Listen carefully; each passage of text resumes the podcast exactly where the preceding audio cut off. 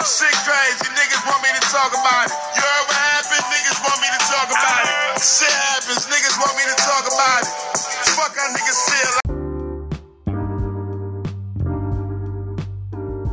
our niggas still. Yo, what up, good people? Welcome to another episode of Let's Talk About It. I'm your host, ASAP Barbie. Of course, you you know my host, Eric. What up, man? Today, we have another guest. A repeat guest at that. Uh, I like to bring out my guy Mabaki.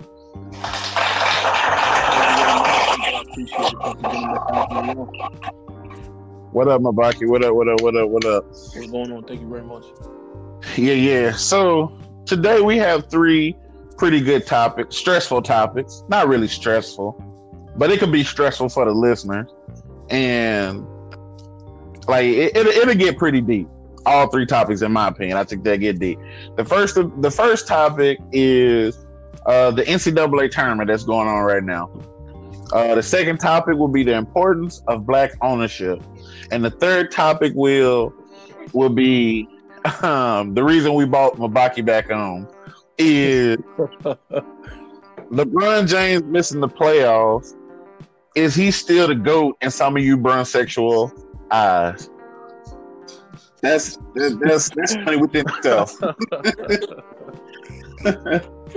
right, so for me, uh, I'll jump right into the first topic with the N C double A tournament. So the N C double A tournament is uh it's been pretty interesting this year so far, and um, I like to give a shout out to everybody who joined our. Uh, Our bracket challenge. Uh, I said again, good luck to the people who joined. Appreciate you guys for supporting the show and listening or whatever. Uh, the two people that's on, they're part of it, and it's pretty funny. Um, like we talk about this stuff outside of the podcast, so on and so forth. And it was very funny because today was like one of the best days ever because some people lost. They probably shouldn't have lost. Some people were close to losing.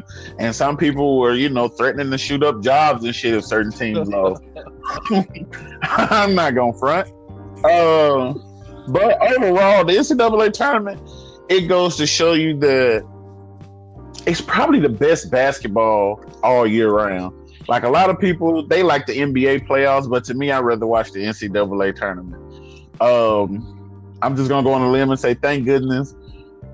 My two teams are still in it, L S U and Gonzaga. Even though, and I have Gonzaga to win it all, actually. So I'm glad they're still in it. They got some tough challenges coming up uh, in the Sweet sixteen.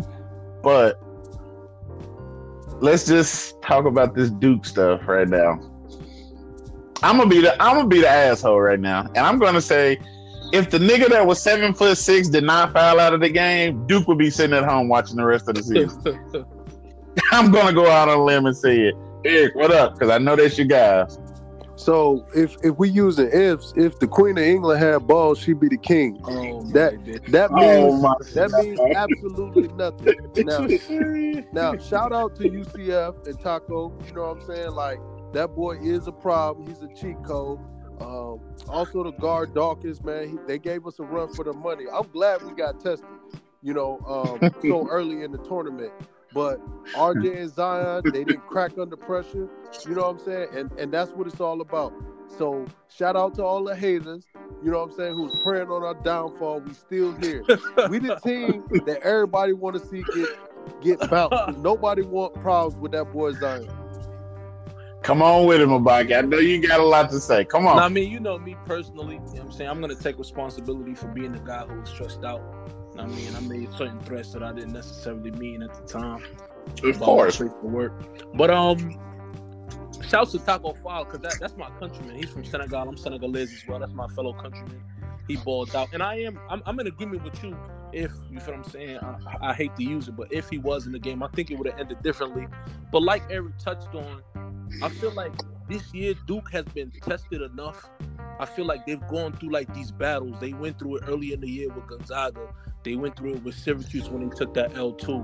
I feel like they've gone through enough battles to really understand how to grind these things out and make it through the tournament. Those I don't think they're going to be able to do it. You know what I mean? I'm not, I'm not really hating on him. I really like the tangent. I'm a Knicks fan, so hopefully we're going to be able to grab Zion out of it. You know what I'm saying? But I'm saying, like, uh, really, in my opinion, I think Michigan State is going to take it. I feel like the Big Ten hasn't won it. I don't think I've ever, I don't think I even remember the last time the Big Ten won it. So I feel like Michigan State is really to really handle their business. Uh, I mean, okay, I, I give you a point on that. I, I Tom Izzo was the last team I seen win it. I yeah. don't remember when it was though, but it was hella long ago when Michigan State won it. Word. Uh, you, know, you know what's interesting though about this whole entire N C double A tournament? Me personally, I, this is like my first year. To this year, I was I decided I'm going to sit down. I'm going to watch college basketball for the first time. And college basketball is amazing. Like the tournament is extraordinary. Like you never know who's just going to go crazy and give you a real tough challenge. And then it, and then it makes me think, like, it just adds on to the argument that these kids like deserve some form of compensation for bringing so many eyes to this tournament. Like it's crazy. Like, all, all you see all over the place is March Madness. Like, and these games are crazy. These games are like great games. Like really, Duke should have lost that game. Duke should have lost that game, but they managed to grind it out. Like it's like every single night you have a game or two where it's just like to the wire. So it's crazy. Right. And now this goes back to the last conversation we had on here.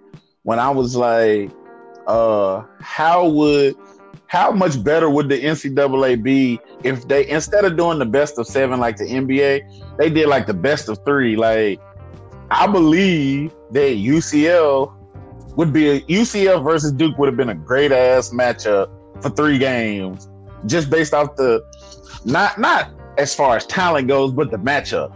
Yeah. Like, like I would have loved to see that two more times. Yeah, yeah, definitely, definitely. Like, real shit. I believe I would have loved, and you know, and you know, like you know, it'd have to be a whole different kind of organizer. But they don't have to do it like the N B A, where you play one home, one away, and so on and so forth. You could stay in the same region and play three games. But that's always going to be a what if, because I don't never think we'll ever see that. So, well, one thing, being, we, one thing we might see, and I hope we see, and it's going to sound crazy because Duke is one of the beneficiaries of this, but they need to get rid of the one that does. I think Zion had really? no business being in college. And the reason why I think it's going to make college basketball better is um, if you think about the old days, man, you had players there for three, four years, building chemistry. You know what I'm saying? Um, mm-hmm. I am getting tired of seeing a brand new team every year. You know, now, like I said, yeah. we are the beneficiaries of it. I'm glad that we got, you know, two of the top high school prospects in this past, right. um, you know, recruiting season. But mm. I would love to to grind out some years, you know, see some freshmen struggle, get it together their sophomore year, and it all come together their junior and senior year.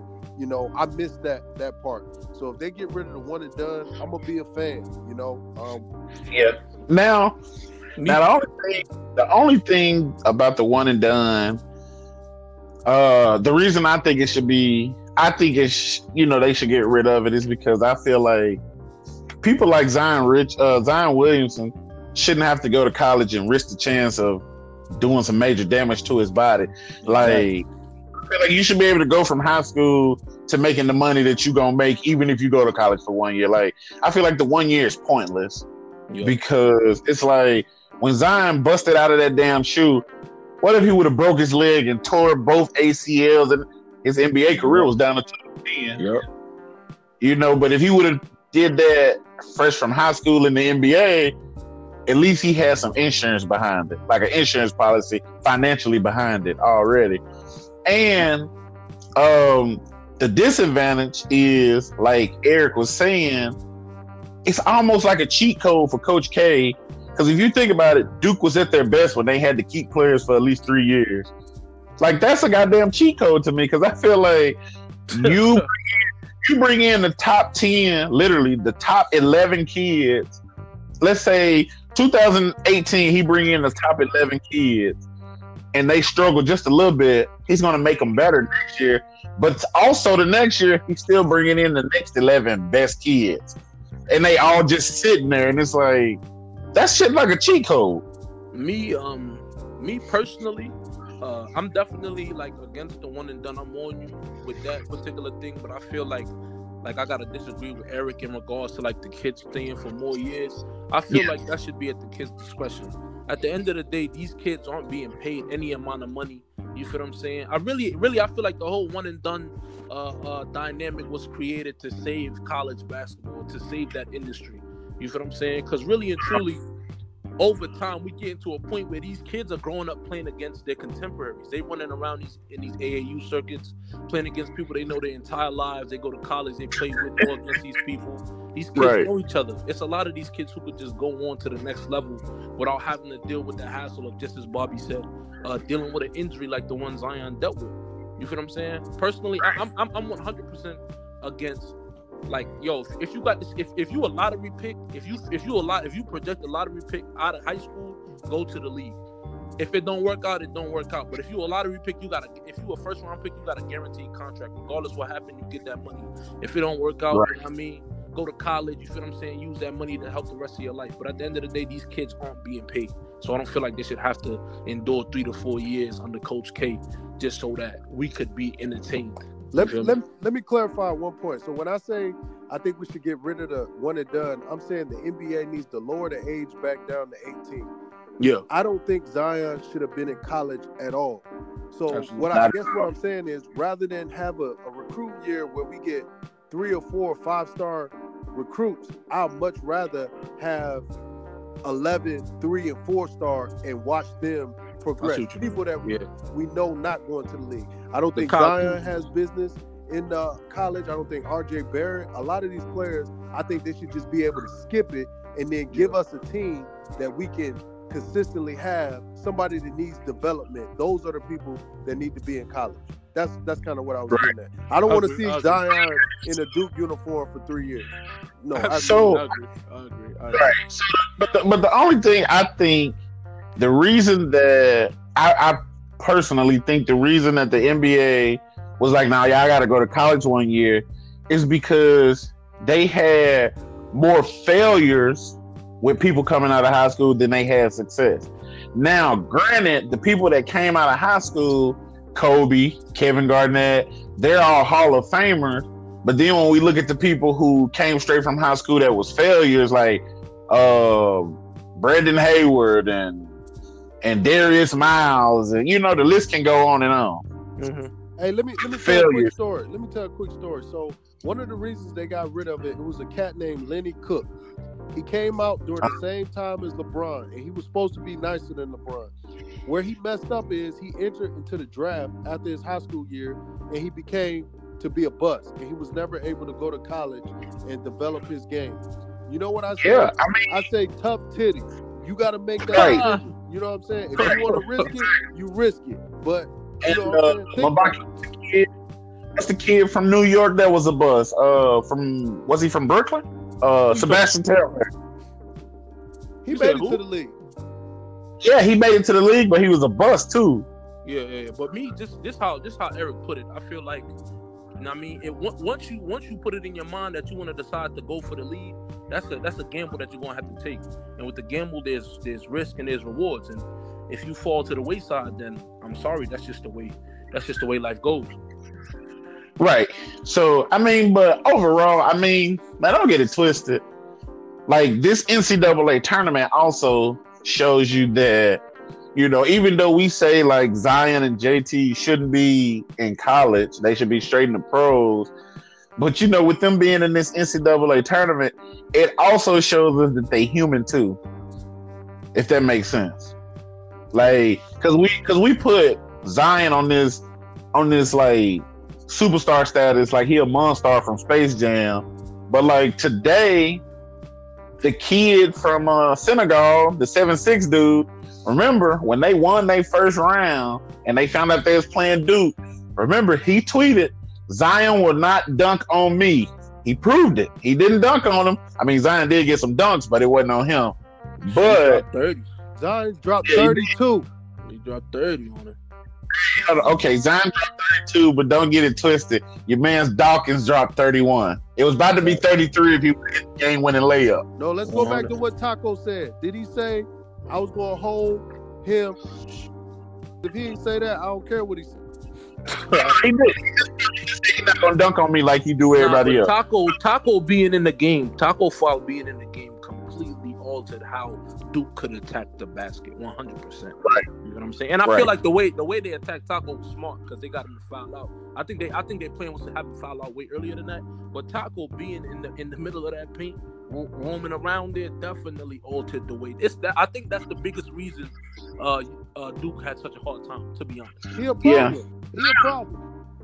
You think, now, you think you think he'll be able to go to the league? Because yes. he's been at U C F for four years. Yes. I think, First I think there's a place in the league for him. Go to the league. Okay. Mm-hmm. I think there's like, a place it, in the league for him. Yeah, I was going to say, if nothing else, he's seven foot six. Think Ooh. about this. He's seven foot six. That means this man is four inches taller than Shaq. Jeez, that's Yao Ming height. No, he's three inches taller than Yao Ming. What? Yeah, Yao Ming was only like seven three. If Sean Bradley and George Mearshon could play in the league, then Taco could play in the league. Son, this man, I saw today I saw him go up and do a putback dunk with his toes on the ground. I was like, holy shit. Exactly. I was like, I mean, that's what Eric, and pre-production, when we was talking about the game, that's what Eric said. Central Florida has the ultimate cheat code. Like, all he had to do was stand up under the goal like he did.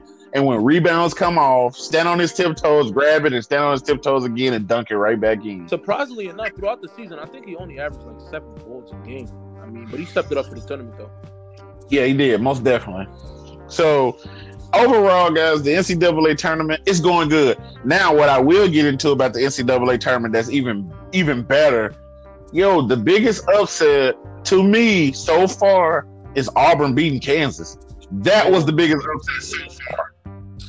Hey, what's your biggest upset so far? Ah, man, I'm going to have to go with the boy from uh, Sumter, South Carolina, Ja Morant, Murray State.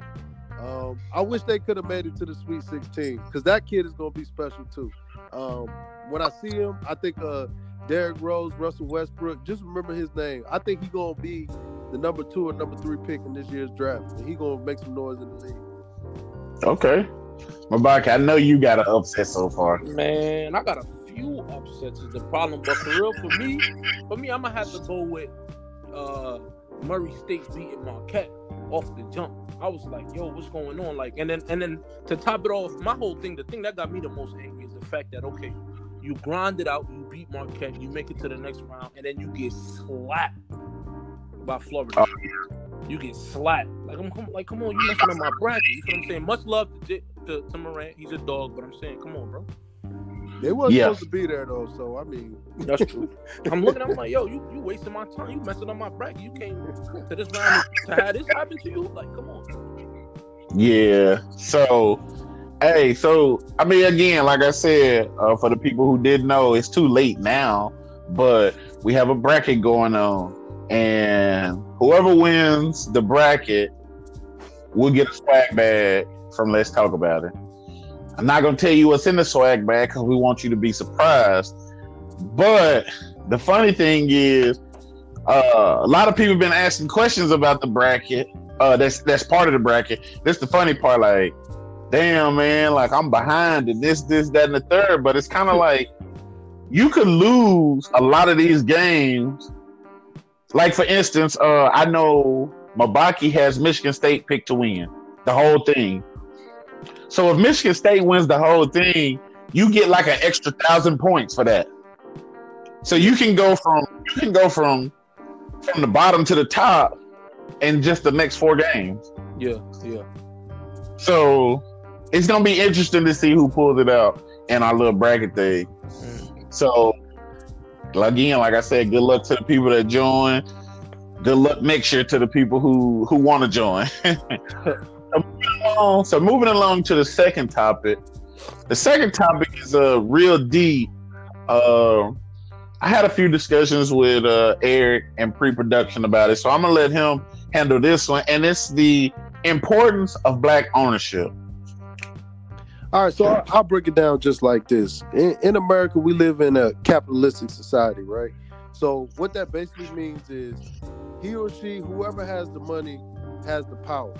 And we see that power being manifested and exercised in our judicial system, our education system, medical, government. I mean, you could go on. So the reason why I think it's important, because one, it helps strengthen the community by as actually establishing an economy. You know, when you get that, that money together, then you can actually do things. And when I say do things, you can have influence on your surroundings. Um, we know people pay off politicians that legislate on their behalf. We know people pay off the education system, the institutions to get their kids ahead. These are the things that people benefit when they have an economic base. So I think the importance of having a black business is exactly what it's all about. Money makes the world go round. Everybody knows this.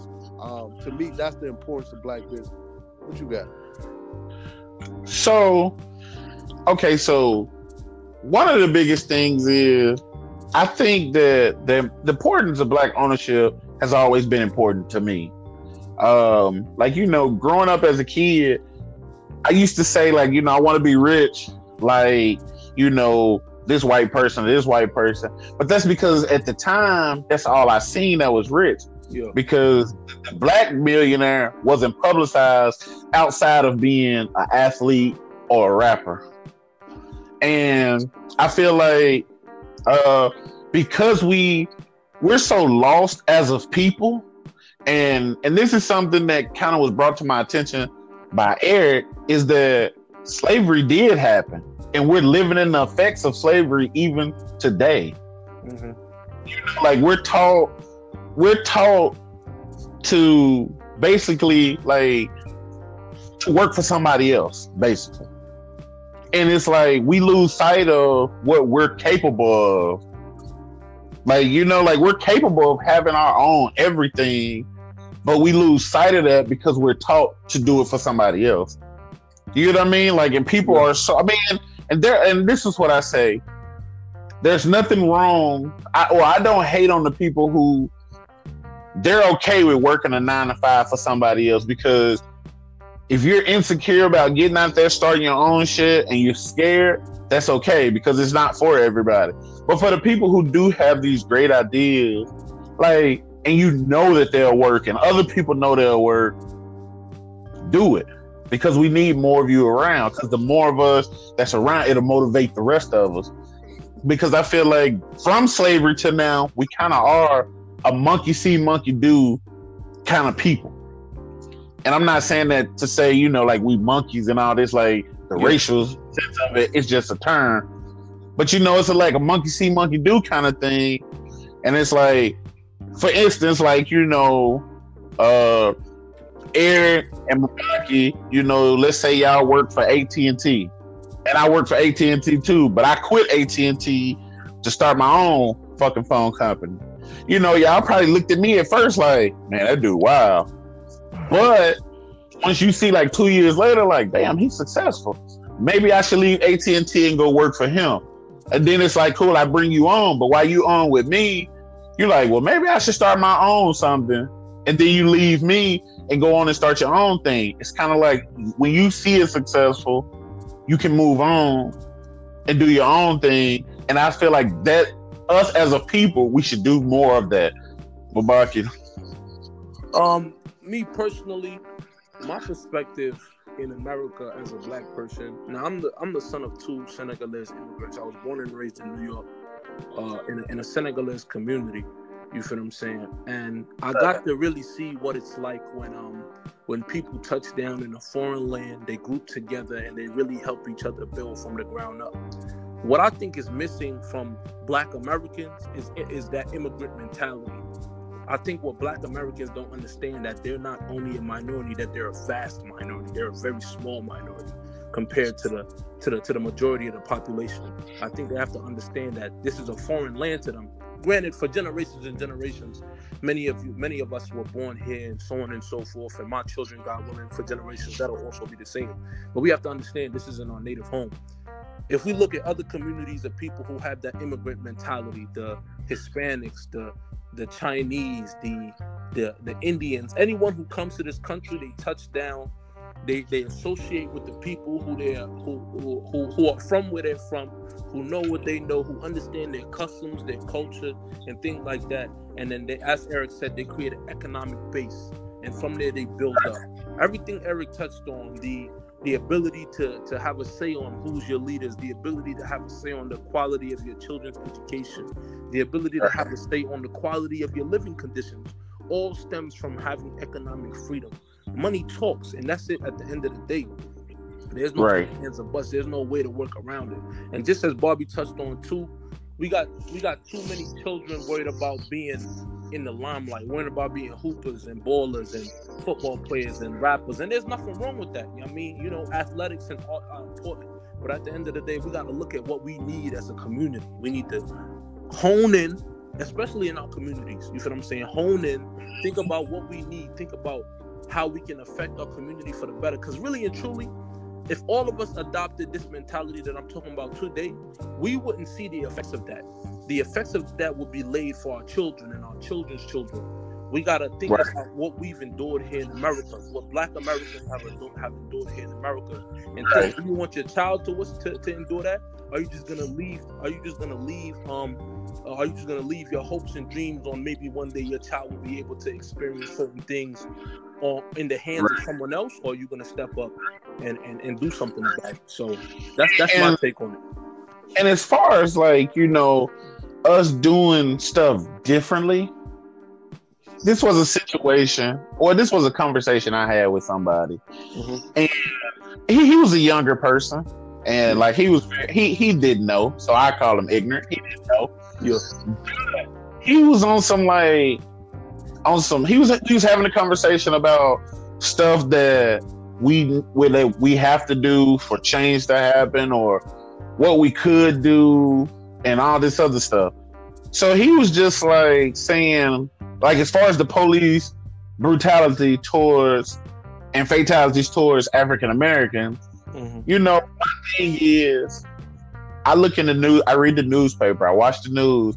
I'm always on the internet looking at business opportunities, so on and so forth. And mm-hmm. every city I look in, every major city from New York to L A to Seattle to New Orleans to Miami, so on and so forth, it's always an ad that says, we're looking for minor- minority police officers. And it's like, not that we would cut down the numbers of white police officers, but it'll be an even spread if more of us became police officers, because police officers aren't bad. The people Absolutely. That wear the uniform are the bad people. Absolutely. Absolutely. The job is not a bad person. It's the person wearing the uniform that makes the job look bad.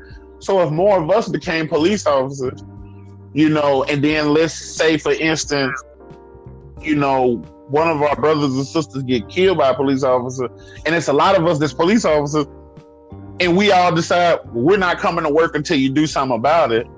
Guess what? You can't train nobody in twenty-four hours to be a cop. So you either gonna have to do something about it, or you're gonna be short a whole bunch of fucking cops. Facts. Hey, I got I got one more comment. One more comment on the, the black business thing, and it's like we was talking about earlier. We was talking about the forties, the fifties, and the sixties. Um, right. How segregation forced us to depend on each other, um, and we know the two greatest, you know, two of the greatest intellects we ever had in our community was Malcolm and Martin. And I think that's what Malcolm's fear was, and that's what he was trying to explain and debate with Martin Luther King was. It's like, hey, if you run to integrate, you know what I'm saying, with everyone else, you are going to give up the power that you do have, which yeah. is your black business, your ability to provide for yourself and yeah. right. feed your family and police your neighborhoods and all that stuff. And I think that was the, the brilliance of racism. I hate to use that phrase, but by integrating us, they took away our incentive to actually want to build, and yeah. it's worked, and it had lasting effects. I mean, if you look at it now, Killer Mike did it in his uh show on Netflix. Yes, sir. When he tried to find black businesses, they're not there anymore. Whereas if you go back sixty, seventy years, I mean, we had grocery stores, we had schools, we had churches, anything you could think of. So um, to reverse that mentality, it's going to take a big initiative and a big movement to say, hey, look, this is what your people did before. It can be done right. again. You know, ain't nobody saying there's anything wrong with spending money in other communities. But like Mabaki said before, how do immigrants do it? You know, they, they get it out of the mud, they lean on each other, and they build themselves up to the point where they don't need the U S government to, su- to support them. And if they do need them, they throw money at them, you know? So yeah. that's something that we always got to keep in mind. Imagine, imagine, in New York, you go to Chinatown, like you, it's like you really in China. Like they got like banks with Chinese tellers and Chinese bankers in the back giving out loans to other Chinese people. You feel what I'm saying? It's that's that's where it has to start from. And this, as to touch on what Barbie said about the police officers, that's that's one hundred percent right. A lot of these altercations stem from the fact that these police officers are foreign to these territories. You can't just be from so on and so forth and then come to where I grew up at and expect to understand the culture, expect to understand how things work. It's going to be too abrasive. It's going to cause uh, uh, friction and conflict. Whereas if some people from the community, if that, that's that's another thing we have to do too as a people. We have to understand that these jobs, police officers, uh, uh, firefighters, things, or police officers in particular, we have to understand that these jobs are important. If people are left to run amok, they it will just be lawlessness. People will do what they want. And it's best if we as a people can handle our own problems amongst each other. At least at the very least, this person will understand where you're coming from, understand the context of what's going on, and be able to make the best decision at the best time. Right, exactly. And I mean, and like I said, but us as a people, like, you know, we have this G code of I ain't being no motherfucking police officer, I ain't working for the twelve and mm-hmm. all this other shit, but it's like them be the same niggas who be on First forty-eight, so, snitching on their buddies, snitching on they self, and fucking tattletelling up on, on paper, but being in witness protection forever. Like, I mean, the culture of the culture of not liking the police, at least amongst the black community in America, it's not like fabricated. It's it's understood why. Why? It's understood why. It's understood, yeah, exactly. You know what I'm saying? But it's a narrative that we have to change. We have to move on. You know what I mean? Because, because, granted, things are bad now, but they're not as bad as they were back when you guys were young. And, this, and the reason I say something about the police officer stuff is because I have an uncle, right? Yeah.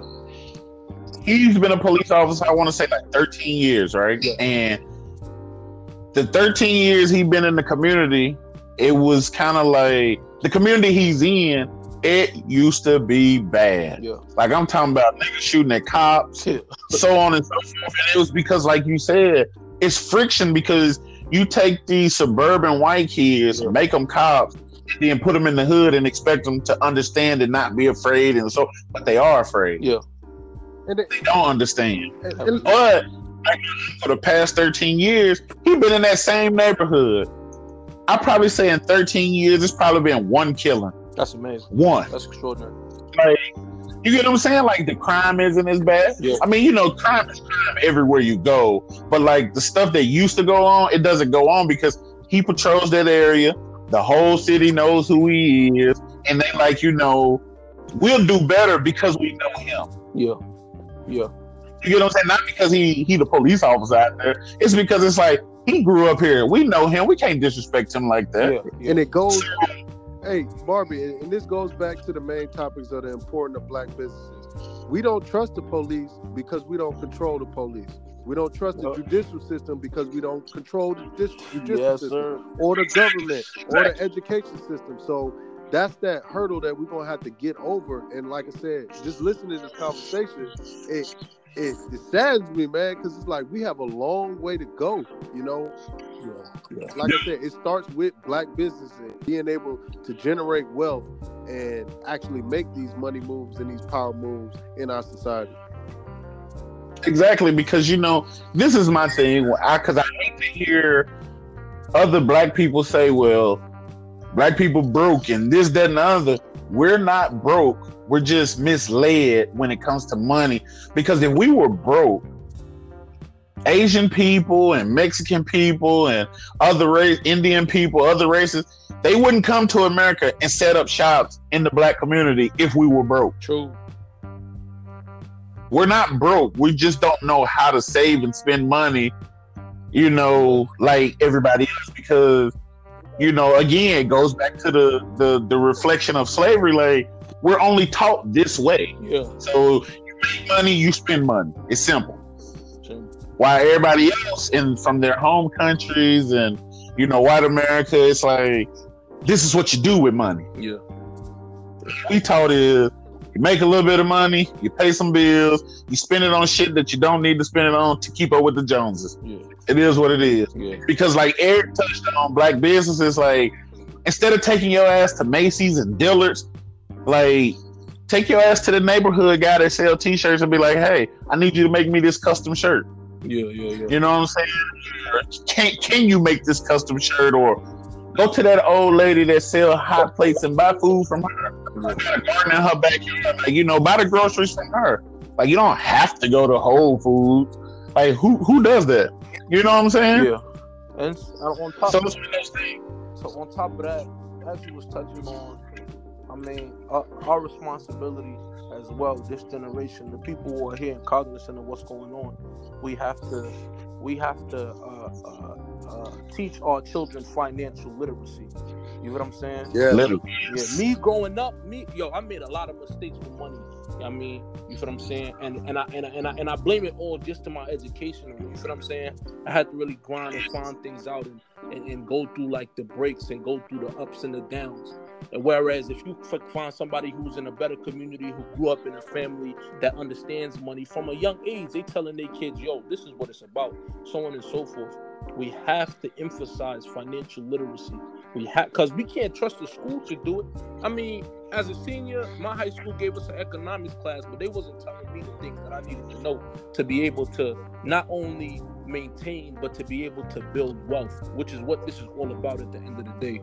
So we have to take it, the initiative, take it upon ourselves, go out there, learn these things, and then pass it down to the next generation so that from the start, they don't have to deal with the mistakes. They could just run straight through. Right. You feel what I'm saying? Right, exactly. Yeah. Totally, totally in agreement with that, because like now I have a whole teenage daughter now. Yeah. And like me and her had a little chat on her birthday, and like we are I'm really about to get into stocks and bonds and bank accounts and writing checks and how to use your debit card and, you know, credit stuff, because in order for her to be better than me, I have to teach her everything that wasn't taught to me. Absolutely. And then hopefully, you know, she she's part of the movement of bringing back black ownership, yeah, or whatever it is that she decides to do moving forward. So, after, so I mean, overall, the importance of black ownership is way more important than we think it is. And us as a collective, we have to be example to each other in order to get it all back together. That's how I feel, in my opinion, about us becoming, like Eric said, the blacks that we were when we had to be segregated.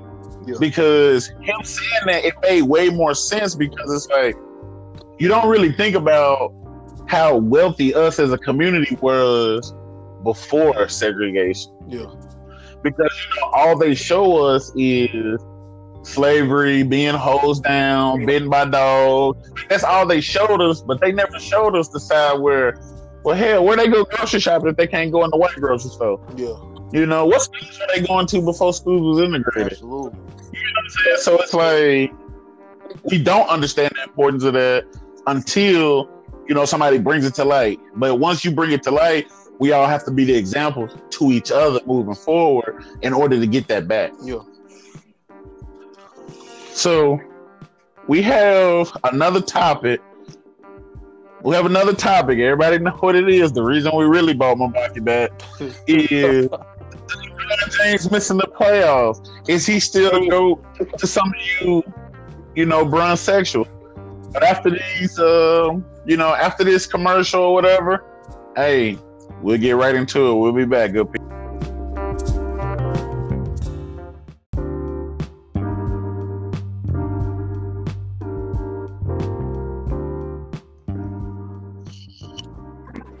Yo, welcome back, good people. Yo, as I was stating earlier, this third topic is the reason we bought Mabaki back. Because Jordan is his favorite player, but for some reason he's trying to take up for the Brunsexuals because he is a LeBron James fan at the same time, which I don't understand. It just baffles me. But the topic is LeBron James missing the playoffs this year. Is he still the GOAT in some of you Brunsexuals' eyes? For me, you already know the answer to that. I make it short and sweet. Fuck no, he never was the GOAT. He never will be the GOAT. Fuck him. Yes, he deserves to burn in hell. No, but seriously, like, he's great. Oh my God. All bullshit aside, he is a great player. But I feel like this year, based off what I've seen, he's not a regular player. He just looks like every player in the West now. It's easy to be, like I like I stated before, it's easy to be great when you're in the East and you look like a monster from Space Jam against everybody else, versus when you get to the West and everybody's a goddamn monster. And, you know, for me, it's like, is LeBron James the problem? Because this season, they have won less games than they did last season without LeBron James. So is he the problem? Because they got all the same players. They just added LeBron James. Or or and Rondo, but who is Rondo? Like, we forgot about him after he left the Celtics. So... Oh, don't do my man like that. Man. So for me, like, for all you Brunsexuals, the fact that he can't get nobody to come play with him, he might want to go ahead and retire and possibly come out of retirement for one year to play with his son, if his son get that far. So I say call it quits and, and end while you still on top. Mabaki, I know you got something to say. Bring it on, brother. A few things to say now. First of all, I just wanted to touch on uh, your confusion with the fact that I, I, I, I'm a fan of Michael Jordan and LeBron James. Me personally, I'm a fan of greatness. I admire greatness. I, I can never, I could, me, I can never fall into the little, oh, this versus that, so on and so forth. I can definitely make the clear distinctions on who's better, but at the same time, I can admire. I can admire both of the players. Have uh, uh, uh, love them both. And, uh, Fuck them. Yeah. Uh, okay. Okay. But um, to move onwards, like I said, you know what I mean. If anyone who's listened to the past episode that I was in, everyone believes knows from me that I believe in the fact that Michael Jordan is the greatest player of all, greatest basketball player of all time. He's probably the greatest athlete of all time. But that's that's another debate. In regards hmm. to the question, I feel like the question isn't that good of a question because we have to factor in a lot of different things. Now, if we just isolate this season on its own, we got to understand that this isn't necessarily a normal season for LeBron James. Something happened to LeBron James for the first time in his sixteen-year career. Something happened to him that's never really happened to him, and he was sidelined, which was he was sidelined for a certain amount of time. You know what I'm saying? We have to understand that before that was ha- before that happened, they were fourth in the West. And they were trending in a, they were trending in like a fifty-two, fifty-one, fifty win, fifty win pace. You feel what I'm saying? In the West, which is which is good for your first year there. Now, me personally, uh, me personally, you feel what I'm saying? If my best player comes and he's out for eighteen some odd games, he's out for a long time. During that, before that long time, we was doing hella great, beating good teams. You feel what I'm saying? Going through when we was going through and handling business. Let me let me just let me just finish my point. Let me let me finish my soliloquy. Let me finish my soliloquy. I feel like that's that man should be given credit. Now, the notion that LeBron James should retire when he's averaging twenty-seven, eight, and eight is utterly ridiculous. You can you can chalk this season up to the fact that this man, since two thousand five, has made it to every playoff.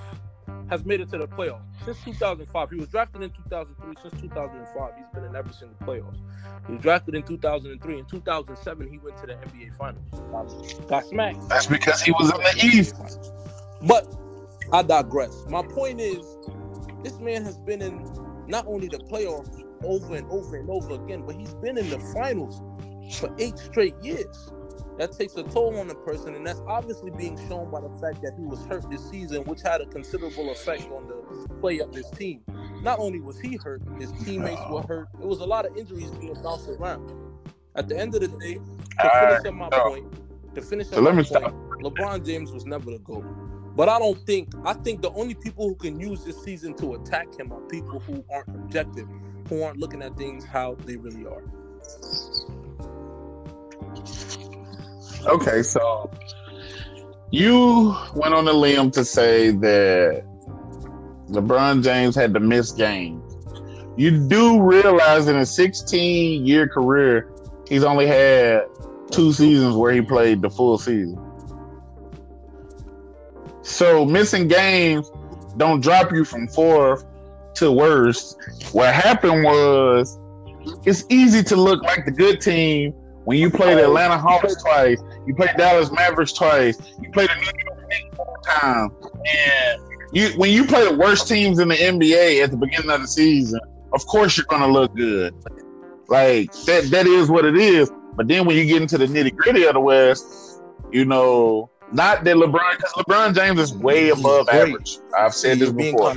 He is one of the He's one of the He's not the GOAT. He never will be the GOAT. But this is just another this is just another domino that I gotta knock down for him not being the GOAT. Cause even Jordan, remember when he was with the Wizards? Jordan still made the playoffs. What, what are you talking And they about? sucked ass. Jordan, Michael Jordan. Uh, hold on, let me let Eric talk before I rebut. Let me let Eric give his two cents. Hey, you you already know how I feel, man. Like, I, I'll say this about LeBron. This is one thing you got to keep in mind. Out of the two thousand three draft, I, I believe he's the only player that's actually performing on this level. Everybody else is done. And I, I'm, I regret to inform you, but he's reached the pinnacle. He's past his prime. Um, one hundred. I think he might not ever see the playoffs again. And I'm, I'm going to just keep it funky. It That's doesn't hard. get any better from here, especially if he can't get no players to come to L A. Um, I wasn't on the LeBron is the GOAT train before. I think it's going to be, you know, ten times harder for him to achieve that that title now, given his age, given his teammates, um, like, and given that he's in the West. I mean, it's it's rough. It's going to be rough for him. But like I said, he had a great career. He was one of the all-time greats, I'd say, from two thousand three until now. Um, he's in top five of that conversation. But if you're talking all-time, you already yeah. know where I stand. Yeah. My point to rebut that. Now, that's that's where I stand. You see what I'm saying? I'm I'm I'm of the I'm of the mind I'm of the mindset that LeBron James is falling from his prime. He's no longer in his prime. But imagine we're talking about a player who's no longer in his prime. Yet he's averaging twenty-seven, eight, and eight. Now the now the notion now me personally, me personally, I don't I don't I don't think he'll never see the playoffs again. Uh, depending on how well they do, depending on how well they do this offseason. Will uh, change? Will will will she my answer on whether or not me personally? I don't think he'll ever go to the finals again. I don't think I don't I don't think he'll see them unless some unless they get like some dogs, unless they get some some like unless they manage to pull Kawhi or something like that. I don't see I don't see him ever going to the finals again with the Lakers. But I don't. But as far as him never making the playoffs, I don't believe that. Like I said, this was an injury-riddled season. It was a lot of stuff going on. They were fourth in the West, two three games behind first seed. I just feel like. Using this, I just feel like, objectively speaking, regardless of our affiliations, where we stand on however LeBron is seen, whether he's above average or great or whatever, I think we can all look at this season objectively and say it was a lot of stuff going on. You feel what I'm saying? On top of that, one of those things going on was the fact that LeBron mm-hmm. James can't carry four pieces of paper to the finals anymore, especially not in West. Especially not in West. I mean, you give me, you, yeah, you give me, you give me an older LeBron. Yeah, not in the West. I'd be willing to throw some tips on the table. But today, LeBron, today LeBron, I don't feel like he could just carry uh, uh, the team he carried last year to the finals, even if he was in the East. You see what I'm saying? Because he's lost his step. That's that's for sure. Yeah, and and then, you know, like the last conversation we had, you know, about LeBron being the GOAT, like. See, Eric won't just come out and say, LeBron ain't even in the top blank, blank, blank, blank, blank. But what he do is he throws jabs. And the reason I say he throws jabs is if you think about what he just said, it's so true. So LeBron can't be the GOAT. Well, for one, he can't be the GOAT because Michael Jordan's the GOAT. But number two, he can't even be the GOAT because he's in the top five from two thousand three until today. not number one from two thousand three to today, but in the top five. That's that that's, further lets me know you can't be the GOAT. That's that's you. No, but me and many other people who know basketball better than I do will concede that at the very least, LeBron James is a top five player all time. Not not just me, not no, not just from two thousand three. Yeah, we said that. Since that since that Englishman threw the basketball in the basket for gym class and created basketball. You know what I'm saying? Since then, I'm, uh, I'm, I'm not giving you my opinion. Of all time, because then, cause then I'm not giving. Look, I'm not giving because then you're disrespecting other people. The, the opinion of people who are qualified to disrespect the people whose toes you are so carefully trying to respect. The people, the people who qualified, I don't think that. Some of them would, but I don't, I don't think the real one. I, I think if I put a panel down of people who we think. Of, of former basketball players, basketball analysts, coaches, so on and so forth. I can't think of any of them who would say LeBron James is in the top five or top, at the very least, top ten players all the time. Hey, like I said, so James not even I, like, okay, so me and Eric was having a conversation. Kareem Abdul. So, so me, me and Eric was having a conversation about uh, who. Like, uh, what's his name? Like the Dallas Mavericks, right? And we forgot that Dirk went to yeah. two N B A finals. And so when I started thinking no, about that, I think they was back to back too. I'm not broken? for sure, but I think they were back. No, no, no, they were. Or every other. Or two thousand six. And the next, last uh, second was in two thousand eleven. They lost to the Heat. And they lost. They lost controversially too. I'm pretty sure the. Oh. I'm, I'm pretty sure the refs was paid for that. Right. Exactly. So they lost by some ref shit in two thousand six, and then Dirk Nowitzki went on in two thousand eleven to beat to beat the Heat again with the super team Heat. So, in my opinion, hey, I don't even care what nobody got to say about me. Dirk Nowitzki is officially a better power, a small forward than LeBron James. I don't give a damn what you got to say. Technically, he's not. Technically, he is. Dirk Nowitzki was a three most of his career, bro. He wasn't a three. When Dirk Nowitzki played against the Heat the first time, he wasn't a three. I'm saying what, whatever. Okay, whatever you say. But I'm pretty sure. I just, I just can't understand how if we put. All the careers on the paper, championships, stats, all that other stuff. I don't see how, if I didn't put a face on them, that you pick LeBron James out of everybody that's played the game. Because, well, the reason for that is it's not as simple as just putting down papers and looking at numbers. Yeah, you just going with your favorite player. No, no, no. That's no, no, no. Listen, listen. Like I said, when I gave you that opinion, I'm not giving you my opinion. I've I've yet to meet I've yet to meet an analyst, be it a former player, former coach, coach, current player, so on and so forth, who doesn't hold LeBron James in the regard of top ten to top five player. I've n- I've never seen one who's tried to downplay past that. So I then so so I then go so I then go on. Yeah, top ten for sure. Like I said, it's not as simple as putting down a spreadsheet and looking at who did this, who so on and so forth. What needs to be added to the story, for a good story to be a good story, there must be context. You have to contextualize these championships. You have to contextualize these M V Ps. Not all, not every championship is built the same. Not every ring fits as well on the finger as the other one. You got to contextualize these things.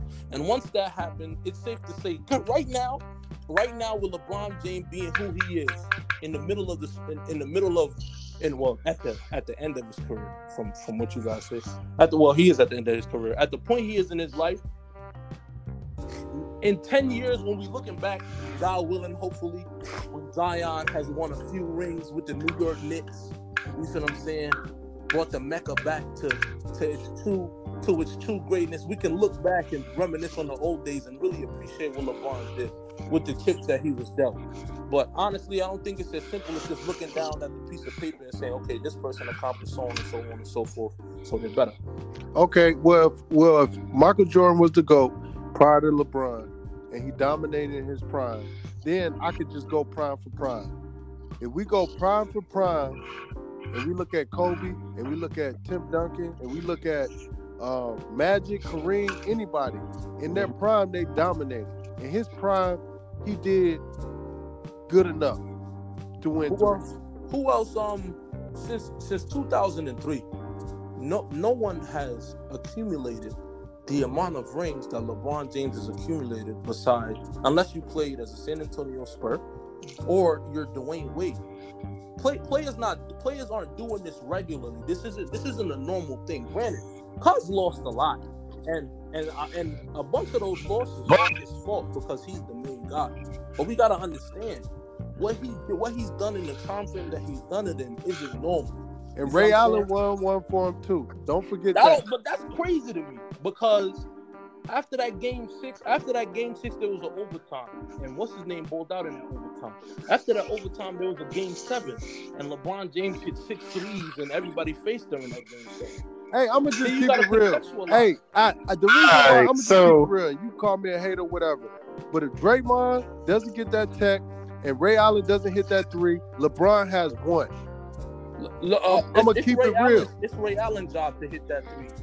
That's, but he hit it, though. So I'm saying we should give as much credit as we do to Ray Allen and Draymond for kicking people in the nuts as we do to LeBron. Because because for me, right? So what you doing is you looking at a playoff run. You looking at a at the, at the minimum. Let's say you sweep everybody. You're going to be playing twelve games in some form of succession. You're looking at an entire playoff run. You get into the thick of it. You get into game mm. six. And what you're doing is trying to compartmentalize the entire moment, everything that transpired within those seven games, within one moment. Now, I'm That's not what taking greatness that away is. From Ray. That's I'm not what greatness away is. From Mister Shuttleworth. That's greatness, performing in the moment. Okay, but hold on. Is, is greatness is greatness hitting six six right. threes in a game seven? Is that greatness? Is you that talking greatness? About Draymond? No, I'm, I'm talking about I'm talking about LeBron James. Draymond did that too, but he did it in a losing effort. But LeBron James did that against the Spurs in Game Seven. Is, look, that, look, is that greatness? I'm, I'm not saying he's not great. Okay, but I'm what saying we, we what we doing is to, oh, go ahead, go ahead. My fault. I'm saying he did not dominate.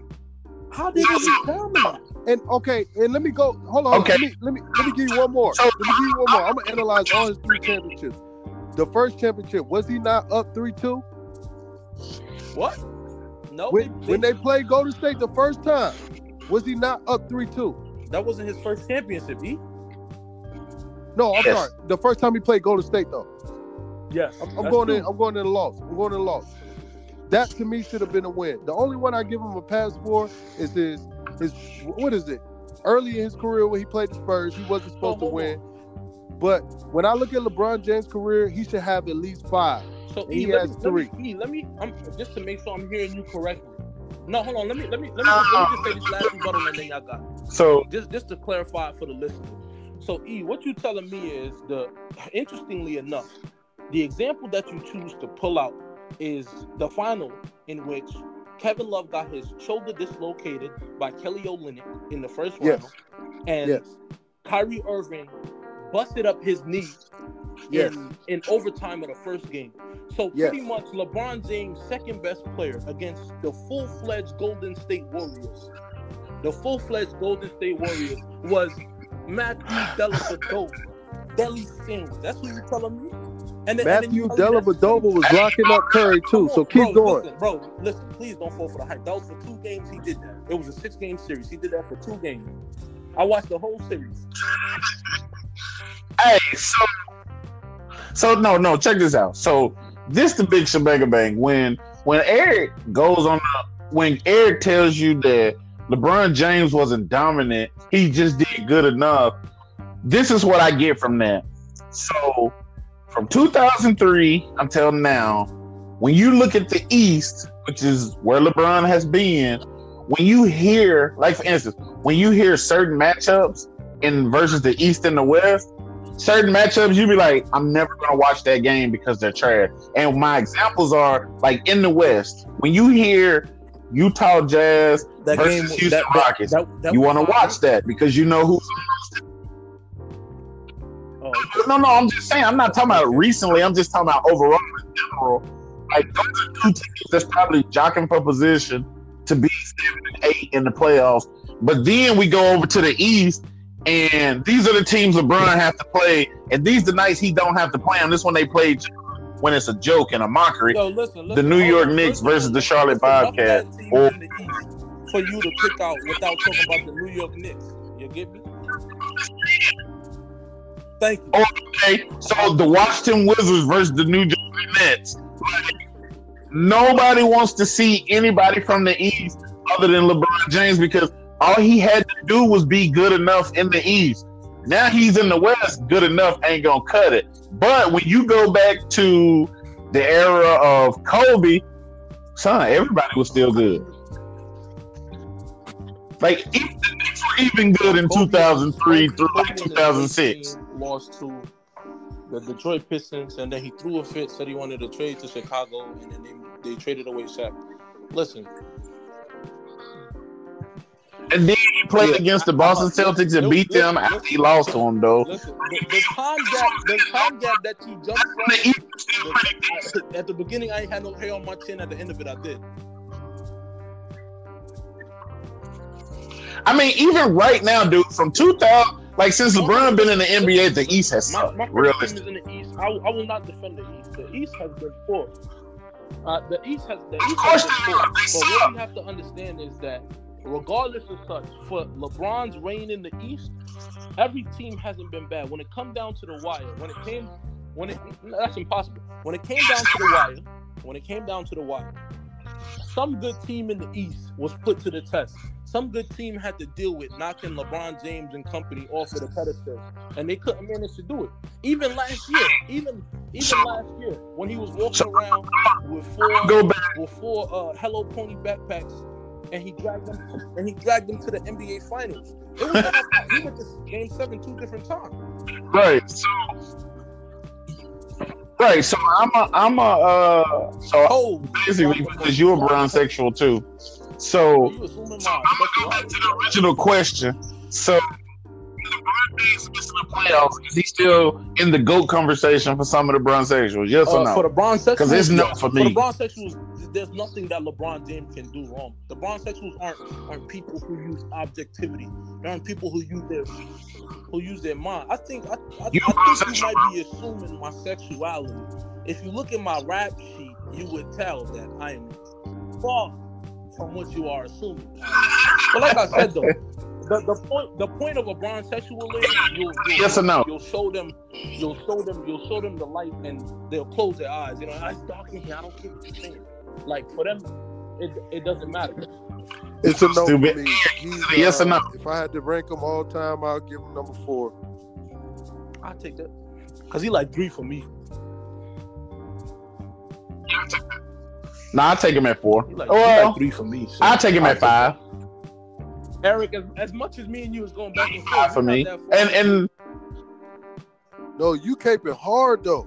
Nah, this is just average. It's just listen. Yeah, I think I think the difference is, Mabaki, you going harder for LeBron James. For, I'm not going. Think he to go. You kind of defend him like you do. That we use the same weight that we use that we apply to everyone else to LeBron James. Yes, because right now there was, in, in my opinion, in my opinion, look, in my, in my opinion, in my opinion, listening to the conversation, listening to the conversation, it seems like we we skewing the scale. You know what I'm saying? Like the Scantron not adding up, in my opinion. Let's What's heavier, pound of cotton or pound of rock? It's the same size.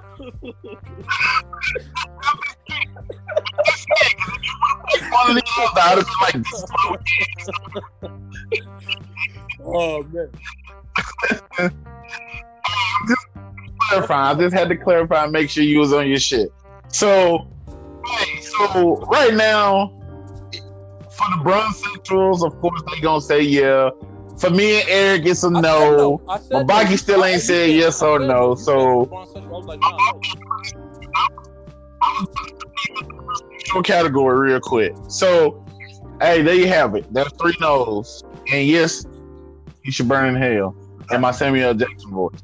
Nah, but like I said, he number five for me.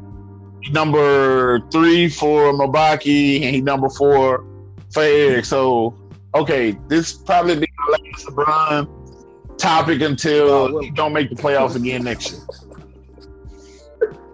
Oh, okay, so moving on to the final topic, which everybody seems to love, the fans' favorite, who's better. These who's better, uh, pretty funny, kind of biased for some people. Not going to say who, but some people, it may be a little biased. So I'm just going to jump into it. So the first who's better was the city of L A versus the city of New York. So I'm just going to dive in and say, for me, I lived in L A and I lived in New York.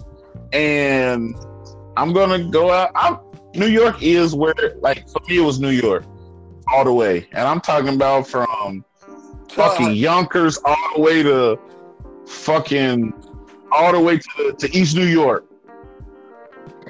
Like, it, it's just lit. Like, the vibe in New York is like, I don't care how sexy you think you are, how ratchet you think you is, like, nigga, everybody fucks with everybody. Like, it, it's it's the vibe that it gives me that made me pick New York over L A, because L A is so superficial. Like, you have bitches like, okay, let me reverse that. You have young ladies saying shit like, I can't fuck with this nigga because he work at McDonald's, but it's like, well, bitch, you work at Mac. So what's the point? What's the difference?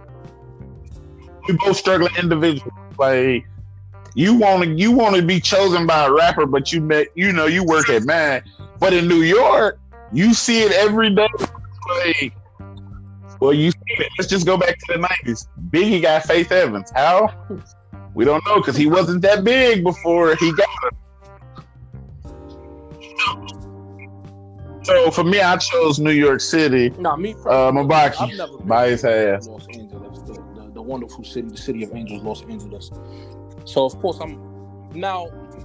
Interestingly enough, everyone who I've met who's gone devil was once outside of people from Los Angeles have said that it's terrible.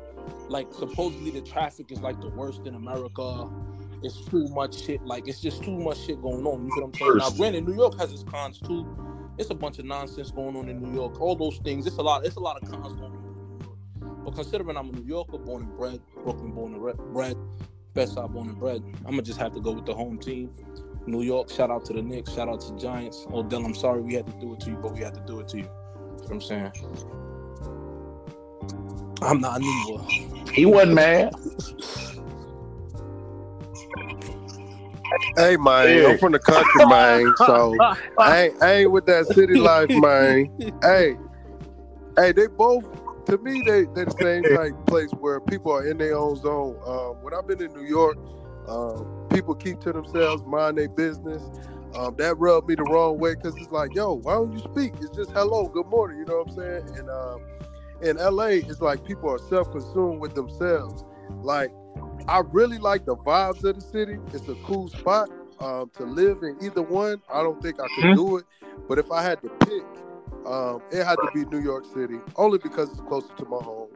Um, But like I said, I ain't really got no I mean, not just in the that, like, I ain't great. never lived in one of the cities, you know what I'm saying? Like, it is what it is. Okay. You said, uh, you said New York people are in their own way and they don't really speak. I'm going to just take a wild guess and say you were in Manhattan. Because if you go to any of the boroughs, people are like, yo, what's good? What's up? How you doing? Especially in Brooklyn and Uptown. Like, oh, hello? Yeah, oh, yeah, yeah, yeah. Like me, like I said, me personally, I never like like me personally, like I wouldn't, I don't want to live in New York. I'm a New York, I grew up in New York. To you that don't know you, because they know you ain't from around there. For various reasons, you know what I'm saying. I, I don't, I don't think, I don't think it's a prime destiny unless you like, unless you're mad rich, unless you have the money to really afford it. I don't think you should really like, like think of New York as a place to live. You know what I'm saying? But I feel the same way about Los Angeles. And granted, I've never been there. Maybe I'm not in a position to say so. But, you know, every place has its pros and its cons. But, you know, it's New York, baby. Come on. It's the apple. It's the mecca. And, right. And, you know, I posted on my social media, at, uh, on my Instagram, at ASAP Barbie. Um, the fan poll said that New York won sixty percent to forty percent, which I'm not. That, and it's crazy because I have a whole lot more L A individuals than I do New York. Like, that's crazy. So, but most of them chose New York. So it is what it is with that one. Moving on to the next one. This for all my fat people out there. Not literally fat people, but my inner fat people. Domino's versus Pizza Hut. So this one's kind of tough because I, I look at them both, because I eat at both places from time to time. And for Ooh. me, it's like I like Domino wings better than I like Pizza Hut wings. But I like Pizza Hut pizza, I like Domino's pizza. But then I like, I love Domino's pasta more than I love Pizza Hut pasta. But on this one, it's kind of like, I don't know, I had to go for what I knew, and what I know is like Pizza Hut because that's what I grew up with. So it's kind of like I gave the nod to Pizza Hut because that's what I know. Even though I fuck with both of them, it's kind of almost one of them things where it was like I almost didn't pick because they both they both got my heart in different places though. Oh, and the the, the, the knock against Domino's was Domino's don't sell Coke products. They be on that that Miss Twist shit and fucking Mister Pibb, and they only sell Doctor Pepper. They sell Mister Pibb and shit like. So I had to go with just because the drink. Uh, me personally, uh, so I'm, I'm not gonna. I don't know, Mabaki. Things at the end of the day, you sell pizza. That's your main dish. I'm gonna judge you off of your pizza, and I'm not gonna like pull any cards or nothing. But I think I know what a good slice of pizza tastes like. End of the day, I've had Pizza Hut all over the world. I've had Pizza Hut in New York, in Ohio, in Texas. I've had Pizza Hut in Afghanistan. And what's always been constant with Pizza Hut is that it's average. It's like a regular, like, uh, like this is okay. This will tide me over. Like, this isn't spectacular. Now, granted, Domino's isn't amazing, but Domino's, for me, is far better than Pizza Hut. Domino's, in my opinion, as far as the fast food pizza joints, like the main chains, Domino's is the champion. Domino's is the GOAT for me. Hey, I haven't ate Pizza Hut in about yeah. eight, nine months, only because there's a Domino's by my house. But I, I can say, from the pizza to the wings to the breadsticks, all the way down to the marinara sauce, it's Pizza Hut all day for me. It, it tastes better. Uh, I love the stuffed crust pizza. That was a, a genius idea. Um, Domino's should have thought of that. But like I said, because of my location and how I want to wait for my food, I cave in. I get Domino's every day. But uh, I'm going to have to go with Pizza Hut.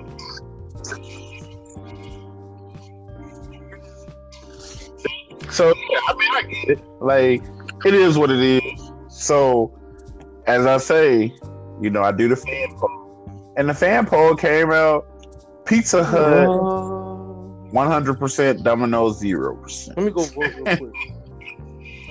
Everybody chose Domino's. And you know, I try to tell y'all sometimes what the D Ms say. So I had two people slide in the D Ms and say, Domino's thin crust is way too thin. You might as well just put the toppings on a plate and put it through the microwave.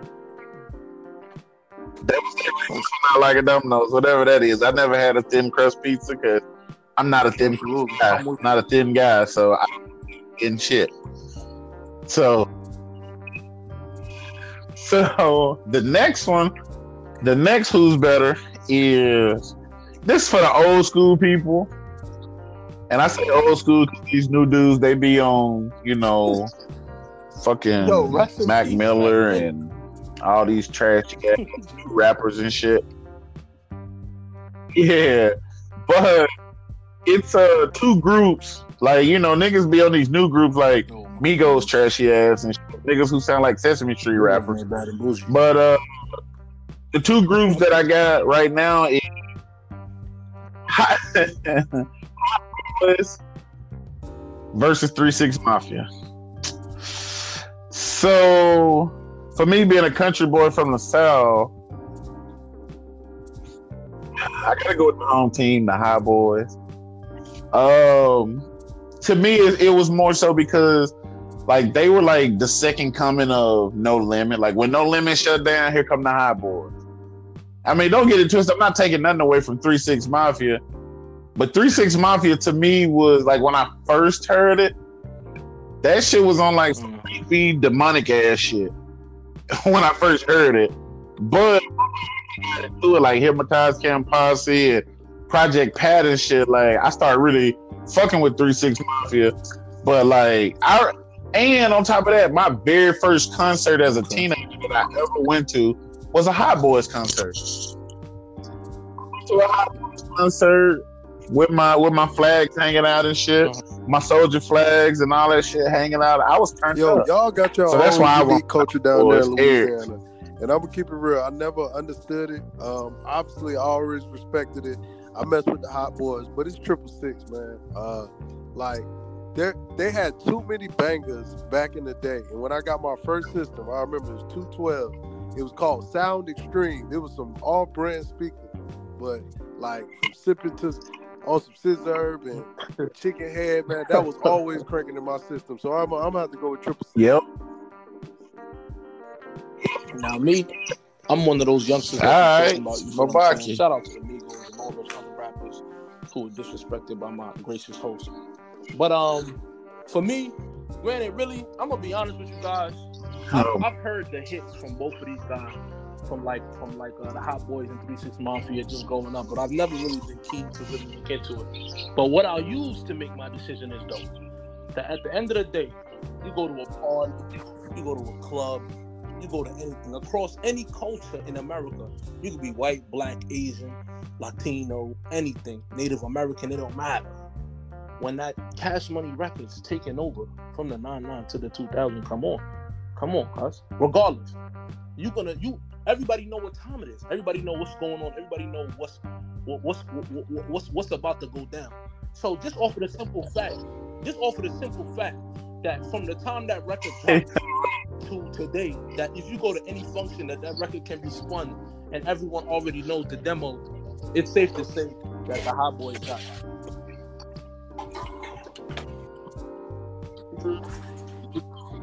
I've seen people literally from when that song come on. I've seen people be in the middle of conversations and be like, yeah, this is it, bro. They get up and walk away because they know what time it is. Yo, but we know hey, out of Cash he, Money, they had like six groups. Nah, same five. groups. But I think and that and you said something about chicken. You said something about Chicken Head, which was Project Pat, not three six oh, yeah, Mafia. Right, right. So it's kind of like... On top of that, so, like, come on, like, one of the greatest rappers of all time. For me, he's like a top five rapper. Lil Wayne was bred from that. You feel what I'm saying? So they gotta get points for that, in my opinion. He about, he about to start another hey, conversation. I'm saying we could talk about that another day. We could talk about that. Yeah, he about to episode.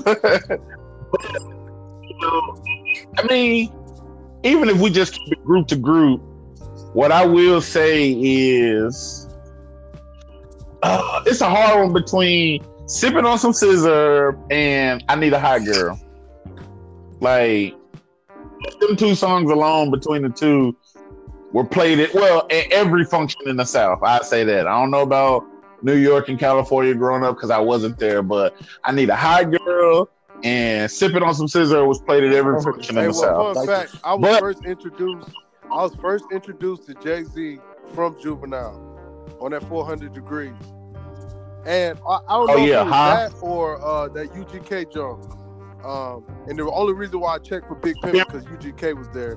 But um, like I said, I know they was listening to it up there because I have another theory that the South put Jay-Z on. He my favorite rapper, but like I said, I would have never that's known tough. about him unless he, he slid down South and laid down them, them tracks. That's not only debatable, that's wrong. Yeah. Hey, please. That's a that that's so. Now I'm listening. He said, so, "Let's save, let's save for another." So we're gonna do a whole rapology. Yeah, cause I can tell you so, for a fact, so, don't want nobody pumping Reasonable Doubt and none of that shit down south. That was a long time ago. I, but came out when I was so. Yeah. I'm trying to tell you, hey, Big Pimpin' and that shit didn't come out to what, like ninety-nine? I feel like that, I feel like it came out like oh two. Yes. But but we took it to the fans and we'll have to go seventy percent to the Hot Boys, thirty percent to three six Mafia. So and I I mean I wouldn't have been mad either way. But the last Who's Better, I think this is probably the best one we've ever had, honestly, in my opinion. It was between two actors. Not just two actors, two legends, living legends at that. Denzel Washington versus Samuel L. Jackson. And I'm just going to let Mabaki and Eric take over this one because I'm not even going to put it in the vote because I can't, because I don't know how. So I just start off Eric. With Eric. Yeah, you put me in the hot seat. So these are two of my favorite actors, meaning if if they drop a movie today, I'm going to see it immediately. Yeah. Um, when it comes to pure acting skill, I got to give it to Denzel uh, because I've seen him shapeshift into a million different characters, and he nail, he kills all those roles. Um, but when I look at Sam Jackson, I find out that, you know what I'm saying, he he wasn't even an actor. He just stumbled upon it. You know what I'm saying? It was naturally a talent. Like, anything Sam Jackson touches is gold. You know, you want to see him. These are not even funny movies that he in, but he, he cracks you up just with the one word. And you know the word. um, I'm going to have to go with Denzel. I think he's a purist uh, when it comes to acting, but this is no shade to Sam Jackson at all. Um, I, I might say that I might enjoy Sam Jackson movies more than Denzel, but Denzel, like I said, he, I just hands down, he he the goat in my eyes. So I'm gonna give it to Denzel, but that was a tough decision. For me, right, honestly, the decision was, wasn't as tough. I mean, for me personally, it's it's clearly Denzel Washington, and I based it off of something that Eric did. For me, I feel like now, granted, Samuel L. Jackson is, for me, one of my favorite, favorite actors, one hundred percent undoubted. He's been in so many great movies. He's played so many great roles. But that's the thing for me. I feel like the only characters Samuel L. Jackson, and correct me if I'm wrong, he has to play like an intense character, be it like a tough coach or or or, or police officer or something like something like intense, something like real gritty. I can never see him just playing, oh, I mean, he's, or he's playing something else. But for me personally, in his biggest, in his biggest scenes, in his biggest roles, he's playing something intense, playing something uh, uh, hard. You know what I'm saying? Whereas I feel like Denzel possesses the versatility to be anything. You know what I'm saying? He comes from a Shakespearean background. Like he, he can. Denzel Washington can be anything you want him to be. You could throw him in any which way role. And granted, he has strengths in more, one role, more roles than others. But I feel like if you throw him anywhere, he can be comfortable under any setting. Just give him his lines. Let him know what's going on, and he'll be able to deliver it masterfully. So for me, it's Denzel.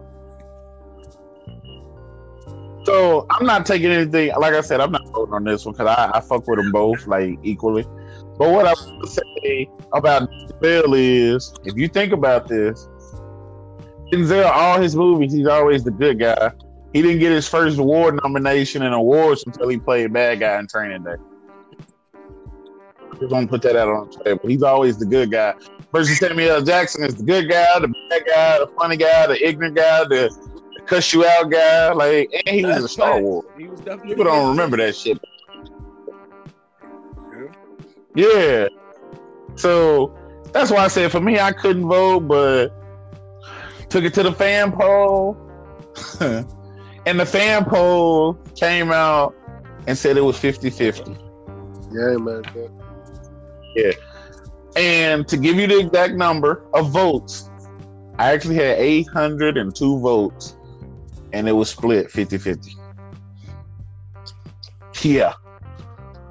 So that wasn't bad. But,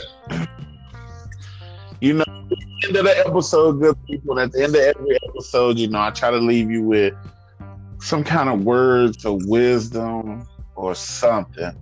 And this week, I'm just going to keep it real simple and tell you guys, take care of yourselves, health-wise. Health is health is the key. Like, don't be just lifting weights because that's not going to help your heart. That's going to help your muscles. Get out, go walk, go jog, go, you know, take your spouse to the park and have a healthy little snack and then get up and walk it off around the lake or whatever. Just health. Health will help you mentally, physically, and spiritually because you feel better when you're healthy. You know, a lot of people say, oh, when I eat cake and ice cream and McDonald's and shit and that shit. No, you don't feel better. Your ass feels sleepy. That's why you feel better, because you go to sleep and forget you for the day. But be more healthy. Like, eat more. Eat eat more healthy. Like, it is what it is. Just just be more healthy. Be more mindful about your body, because you're not here forever. You're only here for a little while. So take care of it while you got it. Eric, you got any words this for the people? This is the segment, you know, always catches me off guard. Uh, just hey, just stay on point, and whatever it is you do. Um, until next time, I'll see y'all later. Mabaki, thank you for coming on, my brother. Do you yeah, have anything for the quick. people? Um, I just wanted to touch on uh, uh, self-evaluation. I feel like uh, people are very quick to take a look at what's going on to them and just look at everything that's happening outside. But it's, it's sometimes hard for us to look at ourselves on the inside and see how we took part in the things that are happening to us. At the end of the day, come down to it. One thing that we can always be one hundred percent certain about is how we contributed to whatever took place in our lives. So I think we should take time to self-evaluate and use that to benefit ourselves for the future. Thank you, gentlemen, for having me on. I love the conversation. Appreciate the conversation. Can't wait to be back. Hey, and all the people out there, you wondering how to con- con- uh, connect with us or contact us, again, like I always say, you can hit me up uh, on Instagram at ASAP Barbie. Leave a message, a comment, whatever, suggestions of stuff you want us to talk about. Uh, stay on the lookout for other giveaways. Like I said, right now we're doing the bracket giveaway. That'll be like another week or so. We'll announce that winner as well. Um, again, like I said, just find us on social media at ASAP Barbie, and we always available for comments and all that good stuff. We'll get at you folks next time. Shit crazy, niggas want me to talk about it. You're